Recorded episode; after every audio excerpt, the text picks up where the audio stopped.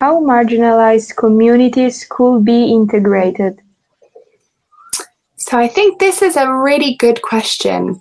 Um, and it really reflects um, the question of who who makes the decisions, um, who gets to do the planning, and not just who's at the table, but who has a voice within the table. So we need to look at government, and we need to look at planning committees. We need to look at who's running the banks, who's running the big corporations, to see whose voices are represented.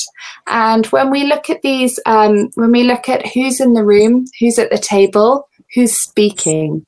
So sometimes you can have women or, or other marginalized groups represented in these spaces, but maybe they're not being heard. Maybe they don't have the power to to um, to set the agenda, to drive what's important in some of these responses.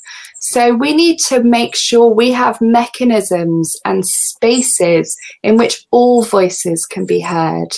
If we think just as one example of the conference of parties that come together to discuss climate change, then we think who is, where are the indigenous voices?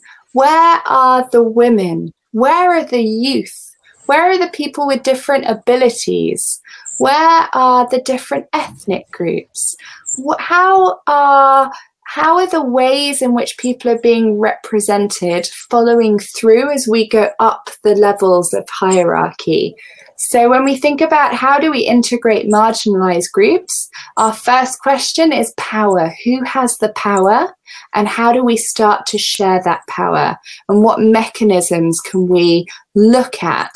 Um, and I think it's important we think about this in every aspect of life in our community groups, in our book groups, in our classroom.